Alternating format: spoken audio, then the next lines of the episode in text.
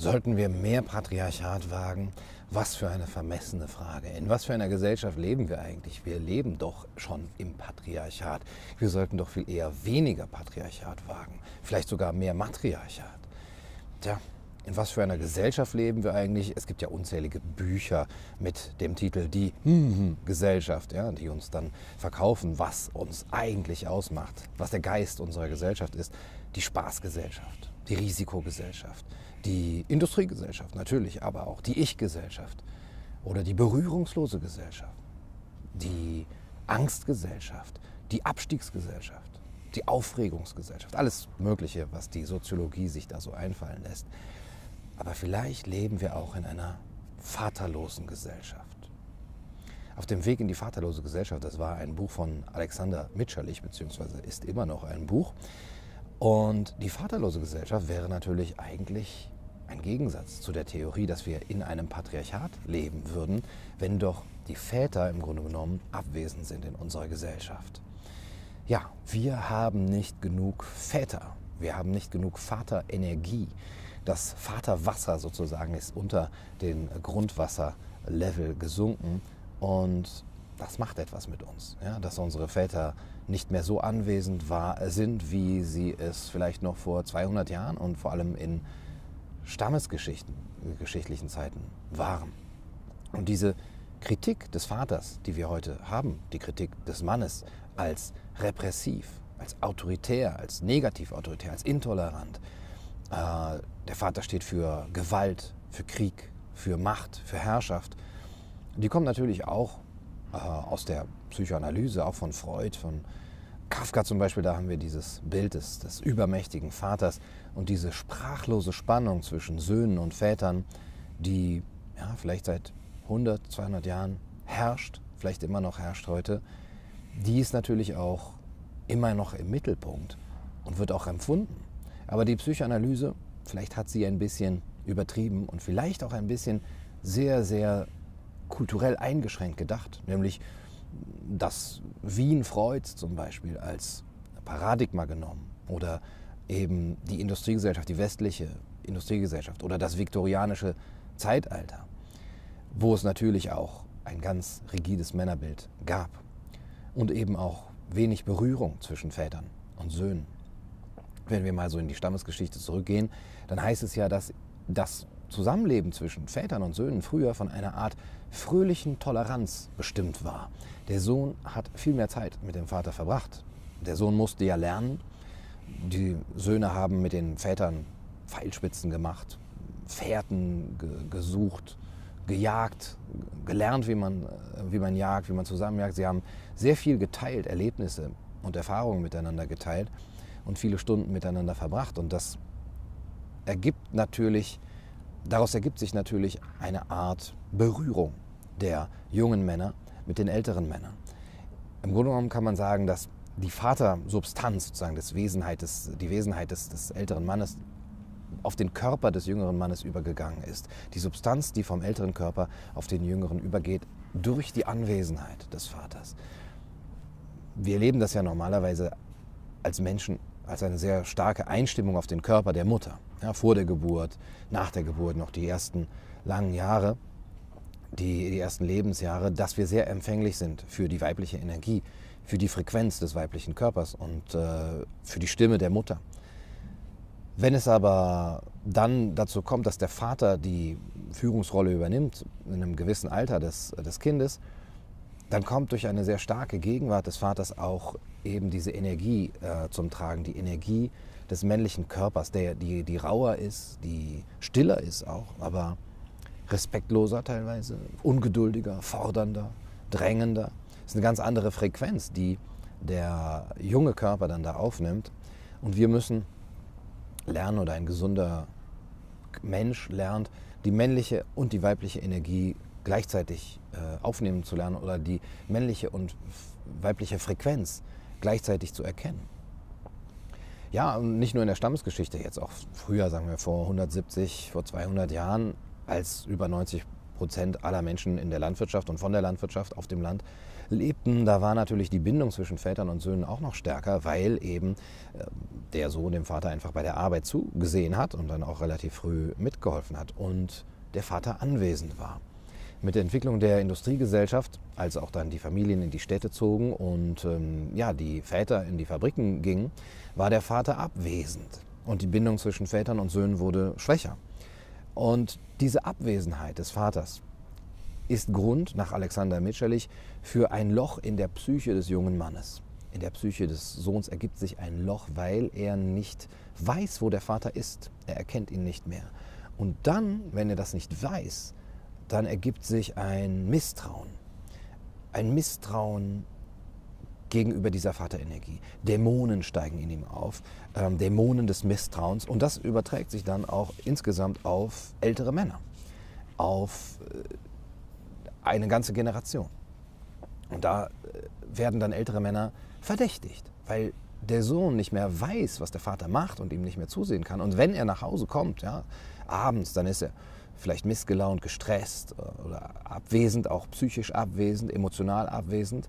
Er erzählt nicht von seiner Arbeit. Er kann dem Sohn gar nicht zeigen, was er eigentlich den ganzen Tag macht, wofür der Vater überhaupt steht. Das sind nur noch ganz, ganz, ganz wenig Stunden in der Woche vielleicht, oder, oder es ist eben auch gar nicht mehr so. Und diese Verdächtigung und das Misstrauen sorgt dann für einen Riss in der Gesellschaft, für einen Riss zwischen den Generationen. Im Grunde genommen ein Zusammenbruch der Gemeinschaft zwischen älteren Männern und jüngeren Männern. Und dann insgesamt zu einem Gesa- Zusammenbruch der Gemeinschaft insgesamt, der Gesellschaft insgesamt. Ja, so dass man dann in den sechziger Jahren auch vor allem diese große Kritik an dem Patriarchat und an der männlich äh, strukturierten Gesellschaft äh, auch geäußert hat. Trau keinem über dreißig und äh, die Kritik an äh, der Tradition, die natürlich auch, dieses Misstrauen hatte natürlich auch seinen Sinn darin, zum Beispiel in Amerika bei der Vietnam-Generation, dass im Grunde genommen die ältere Generation die Jüngere in den Krieg geschickt hat und verraten hat, ja, in einen sinn sinnlosen Krieg. Und äh, in, in Europa, in Deutschland, äh, durch die Auseinandersetzung mit der Nazi-Vergangenheit, der Eltern, vor allem des Vaters. Und dann wurde natürlich männliche Energie äh, mit Korruptheit, äh, Korruption, mit Macht, mit Autorität, mit schlechter Autorität in Verbindung gesetzt. Ich musste einmal an den Film Minority Report denken, wo man im Grunde genommen, Achtung Spoiler, am Anfang schon weiß, dass der richtige Bösewicht eigentlich diese Vaterfigur ist. Ja? Diese ältere, von wem wird der gespielt? Donald Sutherland? Ich weiß gerade nicht mehr. Auf jeden Fall von einem alten weißen Mann, ja? Weiße Haare, Bart, also eigentlich die Vaterfigur, und er ist äh, der Bösewicht äh, am Schluss. Ähm, Das kommt ja bei ganz vielen Filmen vor. Weiß nicht, Born, bei Born ist es, glaube ich, auch. Und viele Filme, ja, die den älteren Mann als dann wirklich den äh, darstellen, der ja natürlich schuld ist, an, äh, der das Böse im Grunde genommen äh, repräsentiert. Der dunkle Vater, ja, Darth Vader auch. Naja, das hat in, der, in den sechziger, siebziger Jahren natürlich zu einem großen Umbruch geführt, zu einer Zerstörung auch von Althergebrachten, von Traditionen. In der Kunst, in der Kultur, in der Architektur, ja, dass man eben nicht mehr so gebaut hat wie früher, in der Musik, dass man eben anders gespielt hat. Jetzt, das war eben dann die Jugendbewegung, wo man demontieren wollte, das Erbe der Väter. Und das wurde ersetzt auch durch eine Kultur des Verdachts. Ein Verdacht, das was alt ist, das was althergebracht ist, ist schlecht, ist böse, ist nur ein Ausfluss von Unterdrückung im Grunde genommen.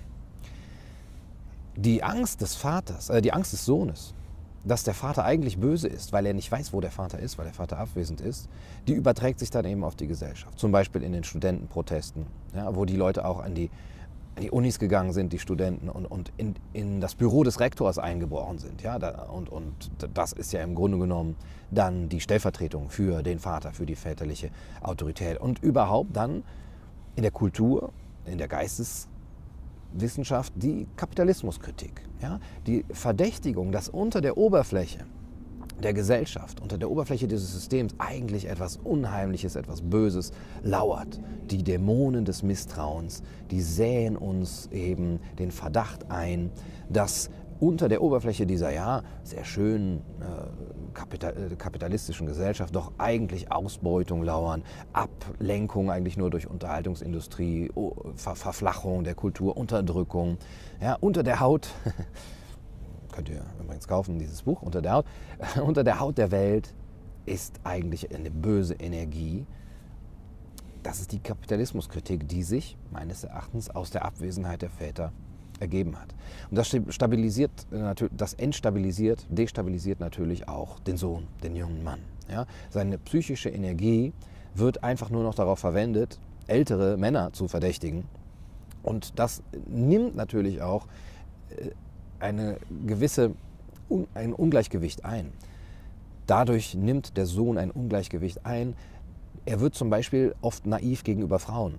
Frauen werden einfach nicht verdächtig, ja, weil seine ganze psychische Energie ja schon auf den älteren Mann gerichtet ist. Frauen sind entweder harmlos oder sie sind sogar noch bessere Menschen, sie sind heilig, ja, weil sie ja nicht das repräsentieren, was äh, die Gesellschaft kaputt macht, also dieses äh, mächtige Autorität und so weiter. Ja. Sein ganzes Misstrauen auf einen Punkt zu konzentrieren, auf ältere Männer, führt häufig zu unglücklichen Beziehungen und zu geistiger und seelischer Isolation. Sagt Robert Bly in dem Buch Eisenhans, Iron John, Robert Bly, aus dessen Buch ich auch viele dieser Gedanken jetzt hier habe. Ja, geistige und seelische Isolation. Ja, wo führt das hin, diese Demontage? Ja, weil man früher gesagt hat, unter den Talaren, der Move von tausend Jahren, dass man heute auch immer noch Denkmäler zerstört, Bilder in Museen abhängt oder ja, Gedichte übermalt, die an, an Häuserwänden hängen. Ja, dieses Avenidas-Gedicht von Eugen Gomringer. Weil sie sexistisch sind, weil sie patriarchalisch sind, weil sie rassistisch sind, weil sie kolonialistisch sind. Also diese Verdächtigung ist äh, eben ähm, da noch dahinter. Weil ihr uns die Zukunft klaut, ne? So heutzutage ja auch noch die Verdächtigung gegen die Eltern, ja? Die Eltern als Ökosünder, die Väter mit ihren S U Vs. Ähm, da ist eben auch immer noch dieser Riss in der Gesellschaft durch die Abwesenheit des Vaters. Die Griechen, sagt Robert Bly, haben sich die väterliche Autorität auch als etwas Positives vorgestellt, die Zeus-Energie, ja? Zeus als der Göttervater, der die positive Autorität, die die helle Seite von Autorität repräsentiert, die Intelligenz, die Führung, die Kraft, robuste Gesundheit, wohlwollende Integrität, äh, mitfühlende Entschlossenheit, Stärke. Ja? Das war die positive männliche Autorität, aber die ist heutzutage eben geschwächt. In der Popkultur sieht man das ja schon öfter besprochen, in der Lächerlichmachung des Mannes und des Vaters, ja, bei den Simpsons oder Family Guy. Der, der Vater, das gibt es aber schon seit den zwanziger, dreißiger Jahren, der Vater als Idiot, der Mann als Schwächling, als ignorant, als dummer Mensch, der sein Leben im Grunde genommen nicht auf die Reihe bekommt. Und das sorgt natürlich dafür, dass Männer, die mit diesem Männer- und Väterbild aufwachsen, keine Orientierung mehr haben, keine, kein positives männliches Vorbild mehr haben. Robert Bly sagt, im Grunde genommen haben die Drehbuchautoren sich gerecht an der Abwesenheit des Vaters, indem sie erwachsene Männer nur noch als Idioten aussehen, äh, dargestellt haben, ne? Idioten aussehen lassen. Ähm, und das, das fühlen wir heute noch, dass wir gleichzeitig diese Sehnsucht haben nach der Anwesenheit des Vaters und nach dem Segen des Vaters, der einem sagt, es ist gut, was du tust, und das ist eine positive Bestätigung, weil der Vater auch als Figur integer ist, weil er nicht geschwächt ist, seine Autorität, aber der Vater ist abwesend. Und sogar die Wut einiger Frauen auf das Patriarchat kann sich daraus erklären. Ja, weil der Vater nicht anwesend war, stimmt irgendwas nicht mit der männlichen äh, Energie, sie ist geschwächt und das muss dann eben auf die ganze Gesellschaft übertragen werden. Ja, das Patriarchat, das Patriarchat, sind wir in einer patriarchalischen Gesellschaft. Also normalerweise sagt man ja einfach, okay, das ist die männliche Herrschaft, die Herrschaft des Mannes. Aber in der rein mythischen, mythologischen Vorstellung des Patriarchats ist es schon ein bisschen komplexer. Das ist keine ganz einfache Vorstellung, das Patriarchat, der Mann herrscht. Sondern in dem Patriarchat, im Inneren des Patriarchats ist auch immer Mutterenergie sozusagen oder weibliche Energie. Das ist auch immer das Matriarchat anwesend.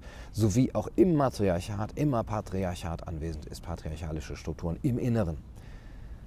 Und die mythologische Vorstellung des Patriarchats war, dass, und des Matriarchats, dass dort ein heiliger König anwesend ist, ja, als geistige Vorstellung, als Idol. Ein heiliger König, der sozusagen die Sonnenenergie repräsentiert, die, das Helle, das Vernünftige, das, ähm, das Klare, das Starke. das Trennende auch, das Apollinische und gleichzeitig auch die heilige Königin, die weibliche Energie, die eben die Mondenergie repräsentiert und mitbringt in die Gesellschaft.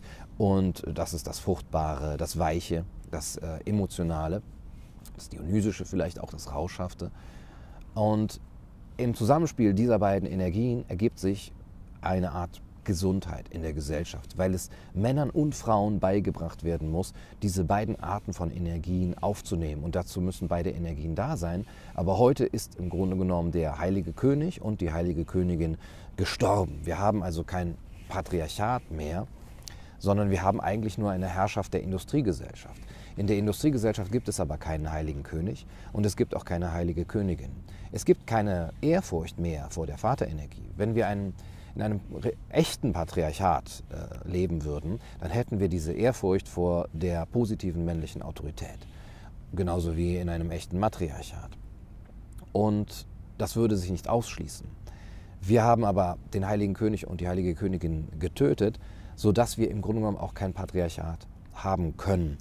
Wir, das heutige System hat eben diese Ehrfurcht nicht mehr vor der männlichen Art zu fühlen. Männer haben eine andere Art zu fühlen als Frauen.